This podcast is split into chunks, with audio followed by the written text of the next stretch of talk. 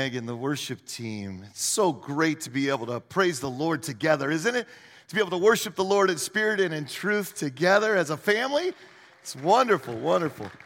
Well, my name is Pastor Jeff, and it's so great to be able to be back with you again. I've been in Norwalk and Port Clinton campuses a lot over the last several weeks, but it's good to be back to uh, Sandusky here and to be with all of you guys as well. And welcome to all the people uh, online too that are watching today. But just a few announcements as we get rolling here. First of all, you will see if you are brand new here to the chapel, we just want to have a special welcome to you today. Um, all you need to do is just text guest to that particular number 419-504-71777 so just text it to there and we'll be able to respond back to you with some different things all about the church. So if you're interested, just go ahead and text that, okay? Also, hey, the Dwell app. Woo, I just love the Dwell app. How many of you guys have the Dwell app? Anybody on your phones? Good, good. Now, the Dwell app is basically where you get a chance to read and hear the Word of God. And so we started talking about this a lot uh, at the very beginning of our series in the book of John shortly after Easter. And uh, I tell you, I really am enjoying it. And you can listen to all different accents too of the Word of God being read. So if you like the British accent, you can get actually the British accent. And so you can hear the Word that way too, okay? So if you're not sure how to download it onto your phone, we do have a, uh, a special whatchamacallit out there that can help you with that. So, and Brittany and some of the gang will be out there to help you to get it onto your phone, okay? And then also, we've got Orange Weekend next weekend. And so this is extra special where we're going to be having uh, child dedication. So there's a lot of different kids that are going to be dedicated unto the Lord. And uh, so we were asking everybody to please wear orange. This is where red and yellow come together with the church and the family blending the, together to be able to help our children to really truly just grow in their faith in the Lord. So we're just asking everybody wear orange and let's have a great celebration together with all of the kids being dedicated. Okay?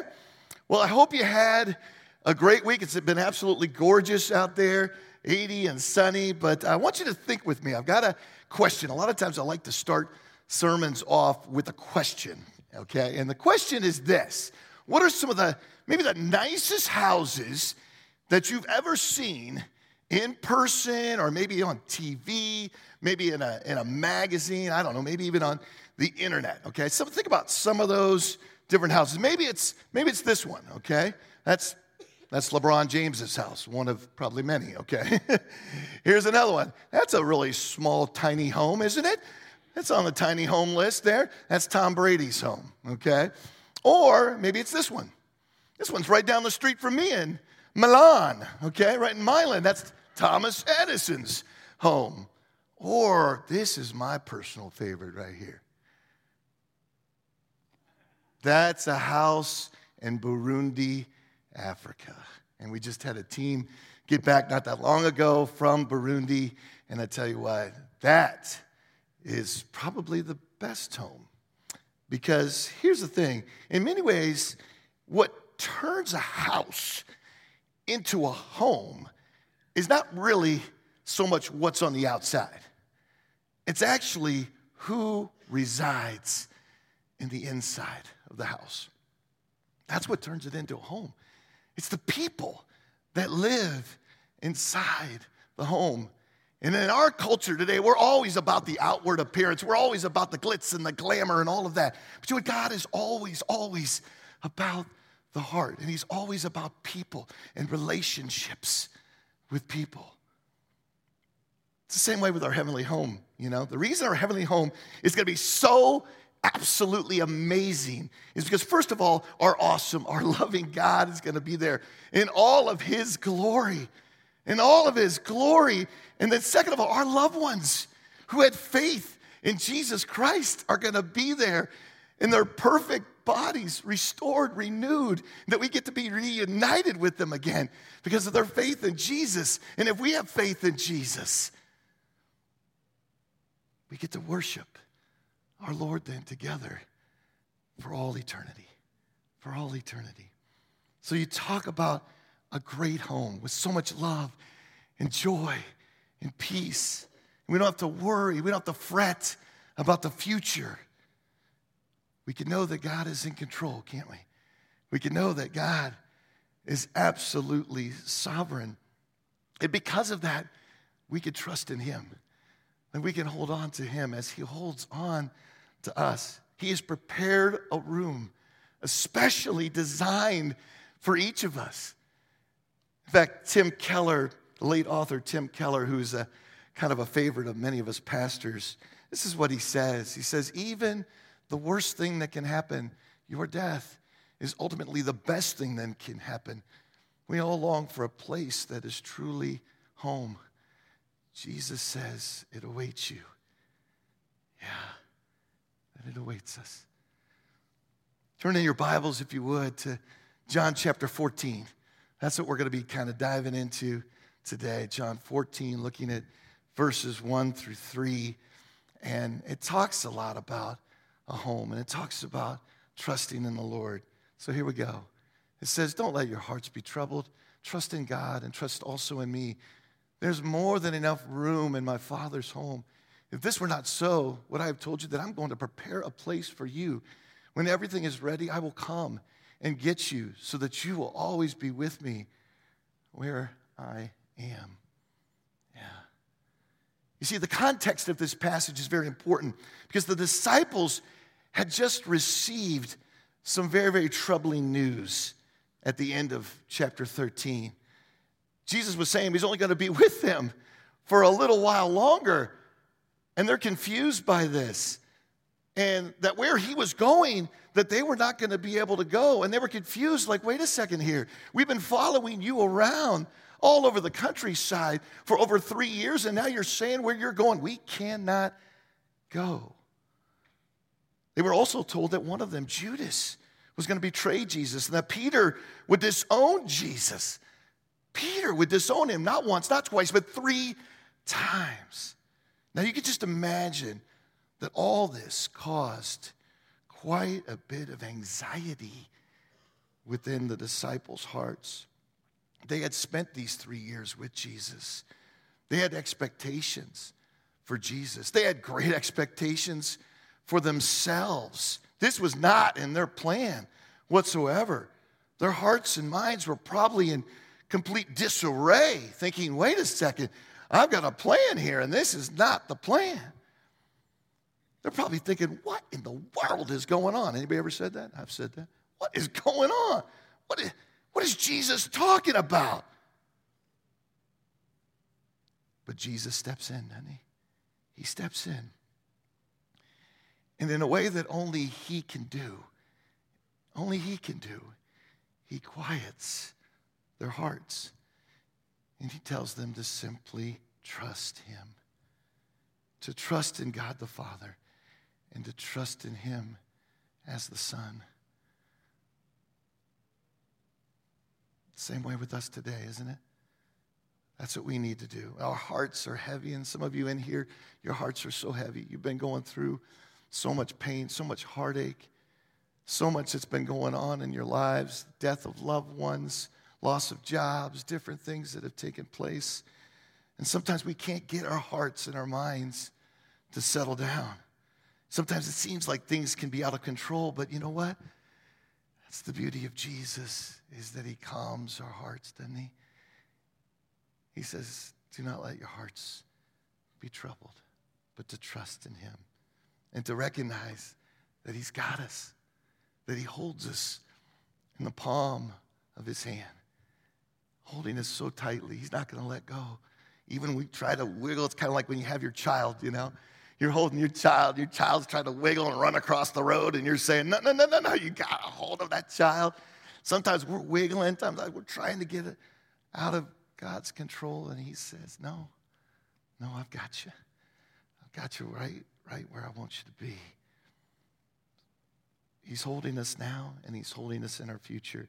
And that's our bottom line today. Our first bottom line is this only Jesus can quiet our hearts in a world that can be so noisy, in a world that can be so chaotic and so difficult, we can know that Jesus quiets our hearts. He grants us a supernatural peace that passes all understanding. One of my favorite verses, Philippians 4, 6, and 7, right? Do not be anxious about anything, but in everything, with thanksgiving, present your request to God, and the peace of God, which transcends all understanding, will guard your hearts and guard your minds in Christ Jesus, right? Only He can do that. He also lets us know that He's preparing a place for us in His Father's house. When I was doing the studying on this, I recognized that this place or room is a secure, permanent dwelling place. In modern terms, it's kind of like a beautiful suite in a giant mansion. It's our heavenly home where we will spend all of eternity, and it's far better than any place right here, right now. In fact, I like to use the illustration that in many ways we're kind of on a a rustic camping trip, okay? And I grew up doing a whole bunch of those. And as an adult, I don't do any of those, okay? I mean, real rustic camping trips where our tent is constantly being flooded by the storms of life. Maybe we're being eaten alive by the mosquitoes of sin, or where we can't seem to find our way out of the woods of darkness. That can sometimes be life, right? That could be our lives sometimes. Our heavenly home, though, what a beauty. One of wonder. We're in the constant presence of our Lord Jesus at all times. We're in the presence of our loved ones who had faith in Jesus Christ, that we can look forward to eternal life because Jesus promised it all to all who believe in him. We don't have to fear the grave because Jesus conquered the grave and Jesus is alive and he's alive today. That's what we can know beyond a shadow of a doubt. Our true home is with Jesus, and Jesus is the only one who can fully turn a house into a home. He's the one that could turn any house then into a home. What makes heaven so amazing? What makes it so amazing is we're in the very presence of Jesus.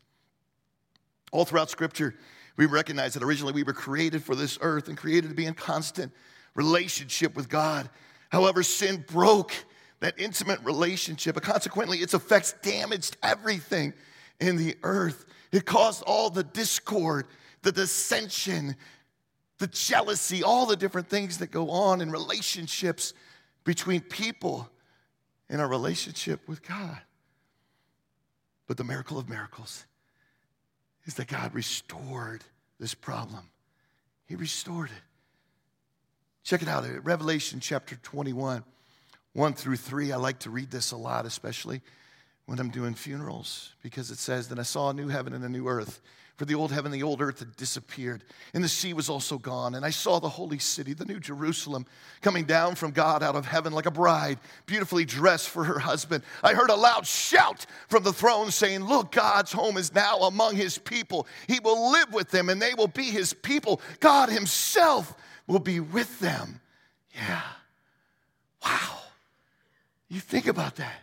That God will eventually restore all things, will even make his home amongst his people again. In other words, he is going to eventually bring heaven to earth one day, and we can look forward to that day. But one of the disciples definitely didn't get it, right? One of the disciples, Thomas, he didn't understand all this. What, what was going on? Where was Jesus going? That's why we read John 14, 5 and 6. No, we don't know, Lord, Thomas said. We have no idea where you are going. So, how can we know the way? Jesus told him, I am the way, the truth, and the life. No one can come to the Father except through me. One of the things that I absolutely love is when I'm driving on 250, and even when I used to pastor in Wooster years ago. I drive by 250, and that sign, I don't know how long it's been there. It must have, it's been there since I was a kid, I think, that says, I am the way, the truth, and the life. Jesus says, I am the way, the truth, and the life, and I love it. So whoever puts that sign up, keep on doing it for generations to come because you got the living Bible, a Bible right there that thousands, probably millions of people have seen over the years. But these verses are absolutely crucial when it comes to eternal life. Thomas is sincerely questioning how to know the way where Jesus is going. He's being honest, he's being straightforward with the Lord. He's not trying to pull any punches. And Jesus is honest, he's straightforward right back with him. And he's saying, Look, there's no doubt, I'm the way. I'm the way. Now, this is the sixth I am statement in the book of John. And Jesus is answering Thomas by stating that he is the way to God because he is the truth of God and the life of God. This is a key statement because it demonstrates that Jesus is the only way, not a way, not one of many ways to the Father, not one of many ways to eternal life. No, he's telling Thomas he's the only possible way. Now, this is not a popular statement at all these days, is it? People don't want to hear that these days. But it's the answer that Jesus gives. He makes it crystal clear that He is the only way. In our relativistic culture today, we don't want to hear that. We often we live in a world that's full of choices, right? Everything's right in our own mind's eye. We all have our own kind of ways of thinking, right? We're all used to choices. We go to the grocery store, oh, we got 50,000 choices. We go to a restaurant, we got another 50,000 choices of everything. We're not used to, there's only one. Can you imagine going to a restaurant? You go to the restaurant today, and there's only one thing on the menu. You'd freak out. You'd probably pass out in your chair. You go to the grocery store, there's only one brand of peanut butter, and I know it's Jeff, sorry. But that's the only one. You'd freak out. Wait, wait, I'm used to Peter Pan. Now, come on. You know, you would, we get, we're so used to choices, aren't we? But we have to realize Jesus is saying here, there's only one way. I liken it to uh, this illustration I've used before where uh, I'm driving a van and uh, I've driven lots of 15 passenger vans on many mission trips over the years. And I've been on a New York City mission trip 20 different times.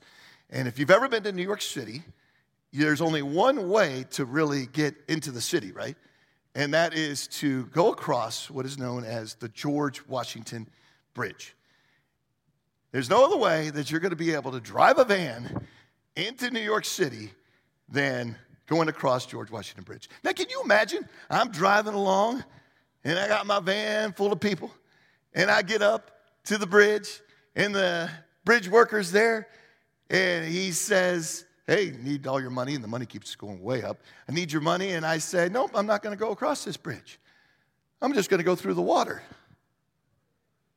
He's going to look at me like I'm insane, right? There's no way, sir, that you're going to be able to get that van over to New York unless you go across this bridge.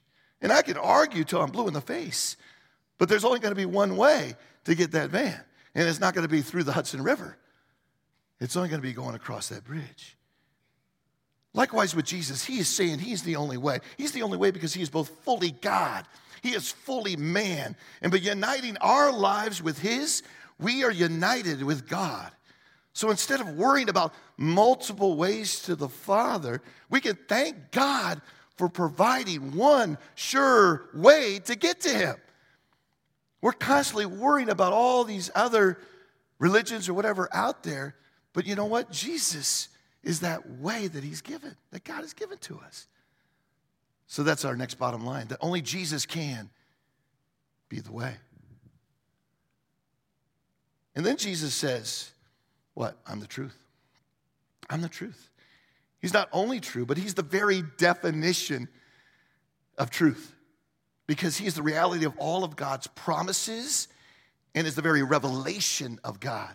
So then, in a world where everyone is kind of clamoring for the truth, right? And everybody says, Well, I've got the truth. No, I've got the truth. No, I've got the truth. Everybody's clamoring for what is true. We can rest assured, people. We know, we know the truth. That Jesus is the very definition of truth. And faith in him is not a blind leap of faith, it's a faith based on loads of evidence supporting that he is truly the Son of God, that he lived a perfect, sinless life, that he died on the cross for our sins because he loves us so much. And that he arose again to give us abundant life, to give us eternal life through faith in him. Not only does scripture reveal this over and over and over again, but there's numerous books that are actually written documenting all the evidence behind these truths. I absolutely love apologetics. I know Pastor Joe really loves it too. Apologetics is just basically a defense of the faith. You guys realize there's so much evidence that supports our faith? This is not a blind leap. It's not. I challenge you, if you've not read a real easy book to start with, is More Than a Carpenter. I read that as a college student, it changed my life. Evidence that demands a verdict by Josh McDowell. It's another good one. Case for Christ by Lee Strobel, another good one. These are all the different evidences that support our faith. It just backs up our faith. Think about it. We know truth already in a lot of ways. I've got a fifth grader and a ninth grader. If my fifth grader starts to argue with me about what two plus two is, I say it's four. He goes, no, it's five, seven, or nine, or all the above. I say, no, no, no, no, no. It's four. And he can argue till he's blue in the face, but the correct answer is four, right? But we live in a world today that we want to say, no, it's not four, it's five, seven, nine, and all of the above. What kind of world? Wait a second here. Jesus is also the correct answer. Truth is not well, not one of the other many religions of all of the hundreds of religions that are out there. It is only Jesus. Because here's the deal Jesus is not a religion. Sometimes people come up to me and they'll say, Well, you're pretty religious. I go, No, I'm not. I go, I have a relationship with Jesus Christ. That I asked Jesus Christ to come into my life when I was 16, almost 17 years old, and He changed me. I was a person that was very, very down. And uh, my sister says, You were like Benjamin Button in a movie where I was kind of old when I was young. And then I, I got young as I got older because God put a joy in my heart. I was a grumpy old man when I was a teenager. My parents had gone through a real messy divorce, and, and I was depressed and angry, angry at God. How could you allow this? But then God came into my life and changed me from the inside out. That's what He can do. He could change people because He's the truth. He's a person, okay? He's about a relationship. It's a relationship with Him. He's the only one who's resurrected from the grave. These other religions, you're not going to find their leaders or whatever. They're not, they're, they're not resurrected from the grave. You go to Muhammad's tomb, he's still in there. But Jesus is not. He's alive. You have to realize only Jesus can be the truth. Only Jesus can be the truth. We come to the next important statement, and that's what? Jesus is the life. We studied a few weeks ago that Jesus is the bread of life, but he is also the very essence of real life. Not only does he give us abundant life here on earth, full of meaning, purpose, and joy, but he gives us most importantly eternal life because he joins his divine life then with ours, both now and eternally. And the word life, it's actually used 36 times just in the book of John. Just in the book of John. That's because life is Christ's greatest gift to us. It's his greatest gift to each of us. We can be thankful. Do we thank God every time we get out of bed in the morning? Just say, It's good to be alive. Thank you, God, for another day to be able to live for you. Thank you that my heart is beating today and I want it to beat for you today. See, if we want to experience real life, here's the deal we have to turn our lives over to Jesus. It's the only way, though. Nothing else is going to satisfy. Maybe some of you in here have been trying everything else under the sun to satisfy you. Maybe you've gone to the alcohol. Maybe you've gone to the porn. Maybe you've gone to all kinds of inappropriate relationships. I don't know. God knows. But the bottom line is we got to turn our lives over to Jesus. Let Him be in control of our lives.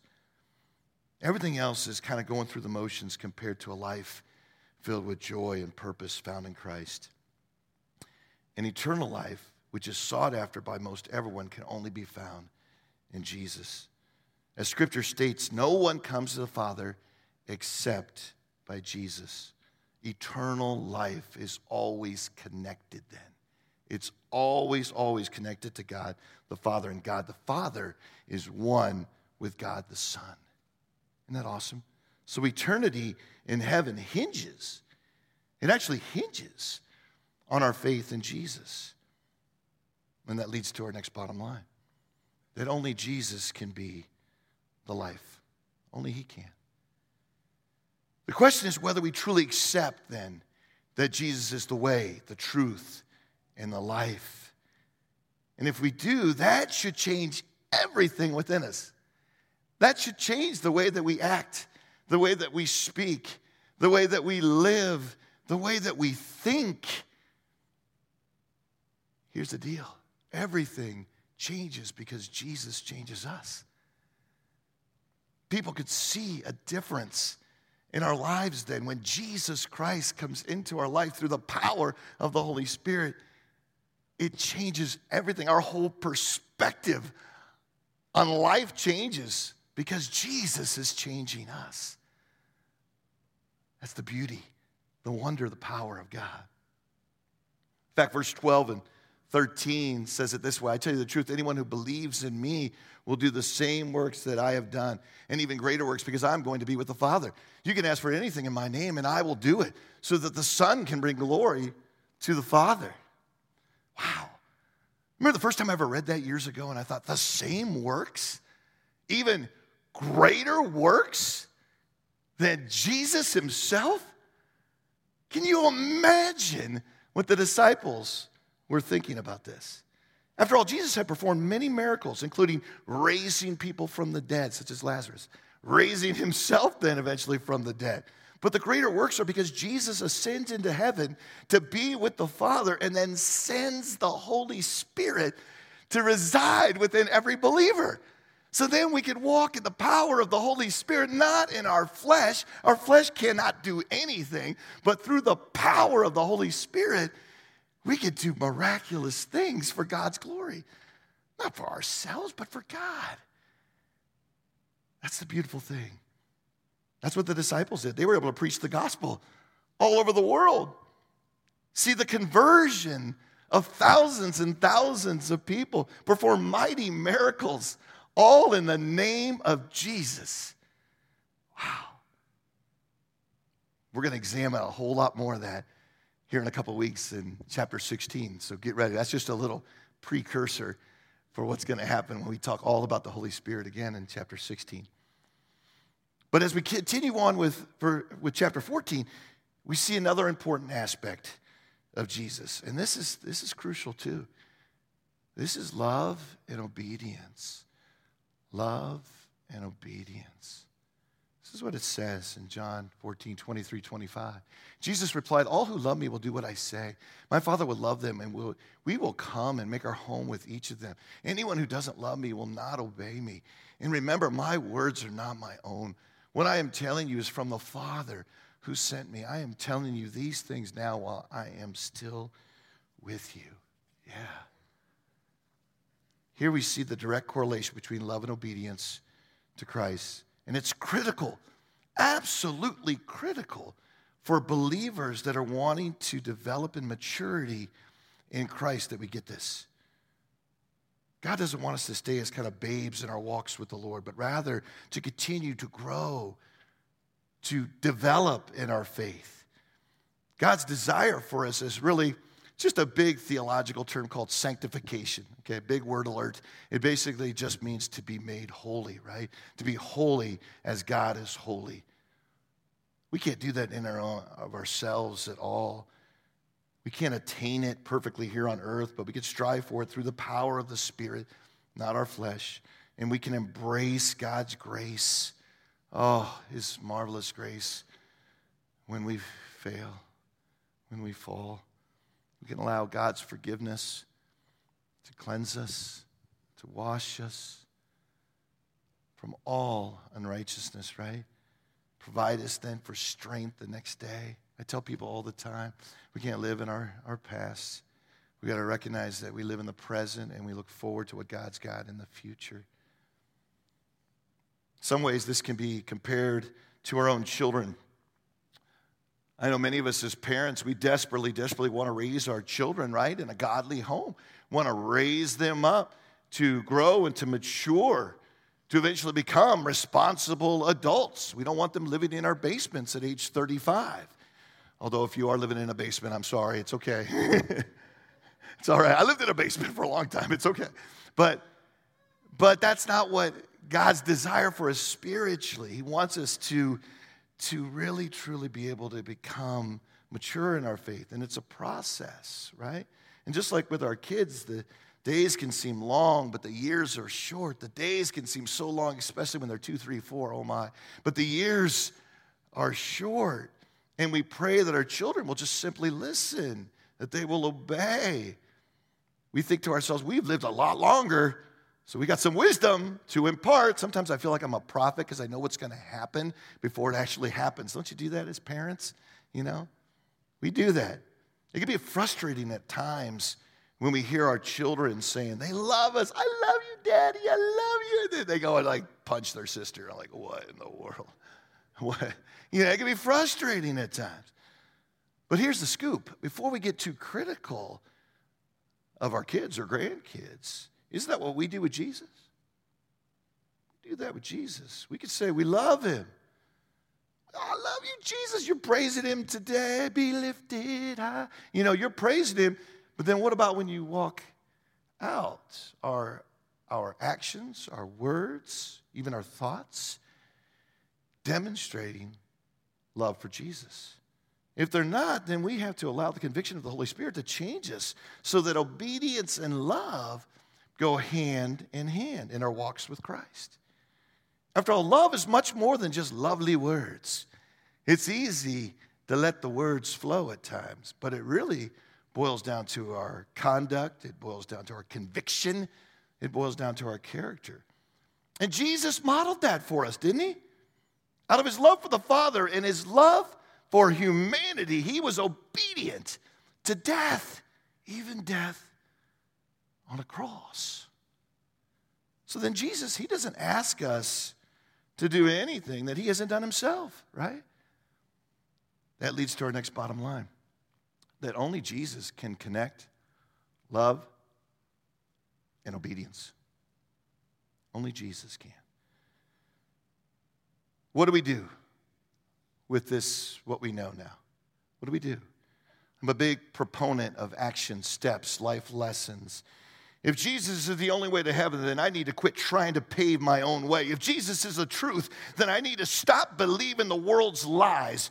If Jesus is the life, then I need to discover my life in living for Him. And if only Jesus can connect love and obedience, then I want to live that kind of love and obedience amongst my family, amongst my friends, amongst different strangers that I, that I see or different people in the community.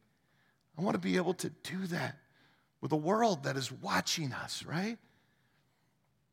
This leads to our action step here today. Most important one of all, that only Jesus can save us. Only Jesus can save us. Only Jesus can rescue us, can save us. We have to recognize that, you guys. Acts 4:12 said that there's only one name, only one name by which we could be saved, and that is the name of Jesus. There's no other name, only one name under heaven. Our ultimate action step then is to accept Jesus Christ as our Lord, as our Savior, to repent of our sins where we're going one way and we say, No, I'm going to go the opposite direction. I'm going to ask God to forgive me of my sins and to cleanse me. I'm going to walk with him and follow after him with all of my heart. But maybe you're here today. Maybe you say, Well, I've, I've trusted in Jesus. That's awesome. But maybe you're here today and you know that you just need to rededicate your life, that you've just kind of been going through the motions, kind of been going through a wayward type of a time, maybe backsliding somewhere. You're just, he's just not your first love right now. Other things have become more important. This could be a, a chance for you to rededicate your life to Him and say, Jesus, I want all of you, not just a part of you. I want you to be not only my Savior, but my Lord. Or maybe you're here today and you just need prayer. Just like our first point today, that your hearts are heavy. You have a lot of burdens that you're carrying right now, a lot of pain. This is a chance for you just to lay those at the feet of Jesus and just to be able to feel the warmth of his embrace, to know that only Jesus can quiet your heart. Only he could be the one that can help you through whatever that situation is. Or maybe it's prayers for a loved one, prayers for a family or a friend. We're going to do something special today that we don't do very often, but all the pastors, we were talking about this this past week and people on staff, and we were saying, you know what? Let's do it. This is the week to do it. So, this is a chance where I want to encourage you. If you'd like just to come forward today and just to pray here, um, right here at, at the front, hey, this is a chance for you to pray. And we've got some different prayer uh, counselors that are just going to come up and pray with you. And you don't have to be worried about what other people are thinking. You don't have to be, you know, think, oh, this is strange or whatever. You know, this is just a chance for a couple of minutes just to lay whatever burdens you have at the foot of the cross. And I'm going to do that as well. But I encourage you to come forward as the Spirit leads you. And then Meg will dismiss us here in a few minutes as we sing, Jesus Can. Jesus Can. Amen.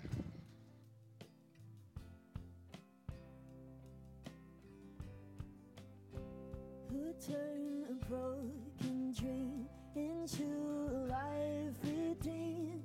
Who can turn your worst defeat into your victory? Saw me where I was, and me where I stand?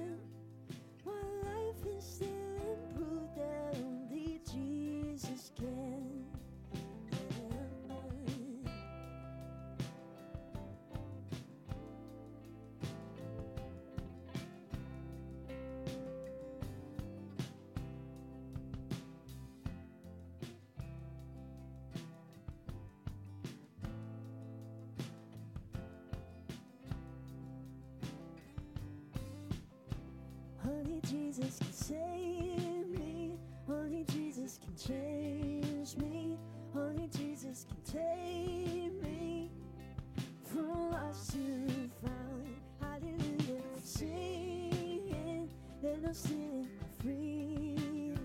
He picked up all the pieces. Look at me now.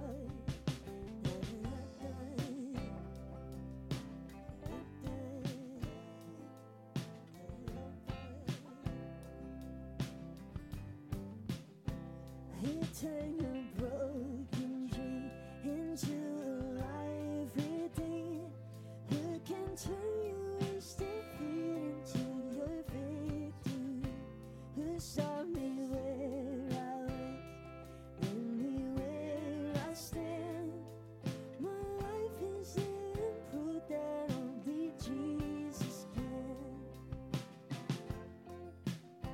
this point, if you've come forward for prayer, we invite you to stay here and we would love to have someone pray with you. The rest of you, you are dismissed. Have a wonderful Sunday.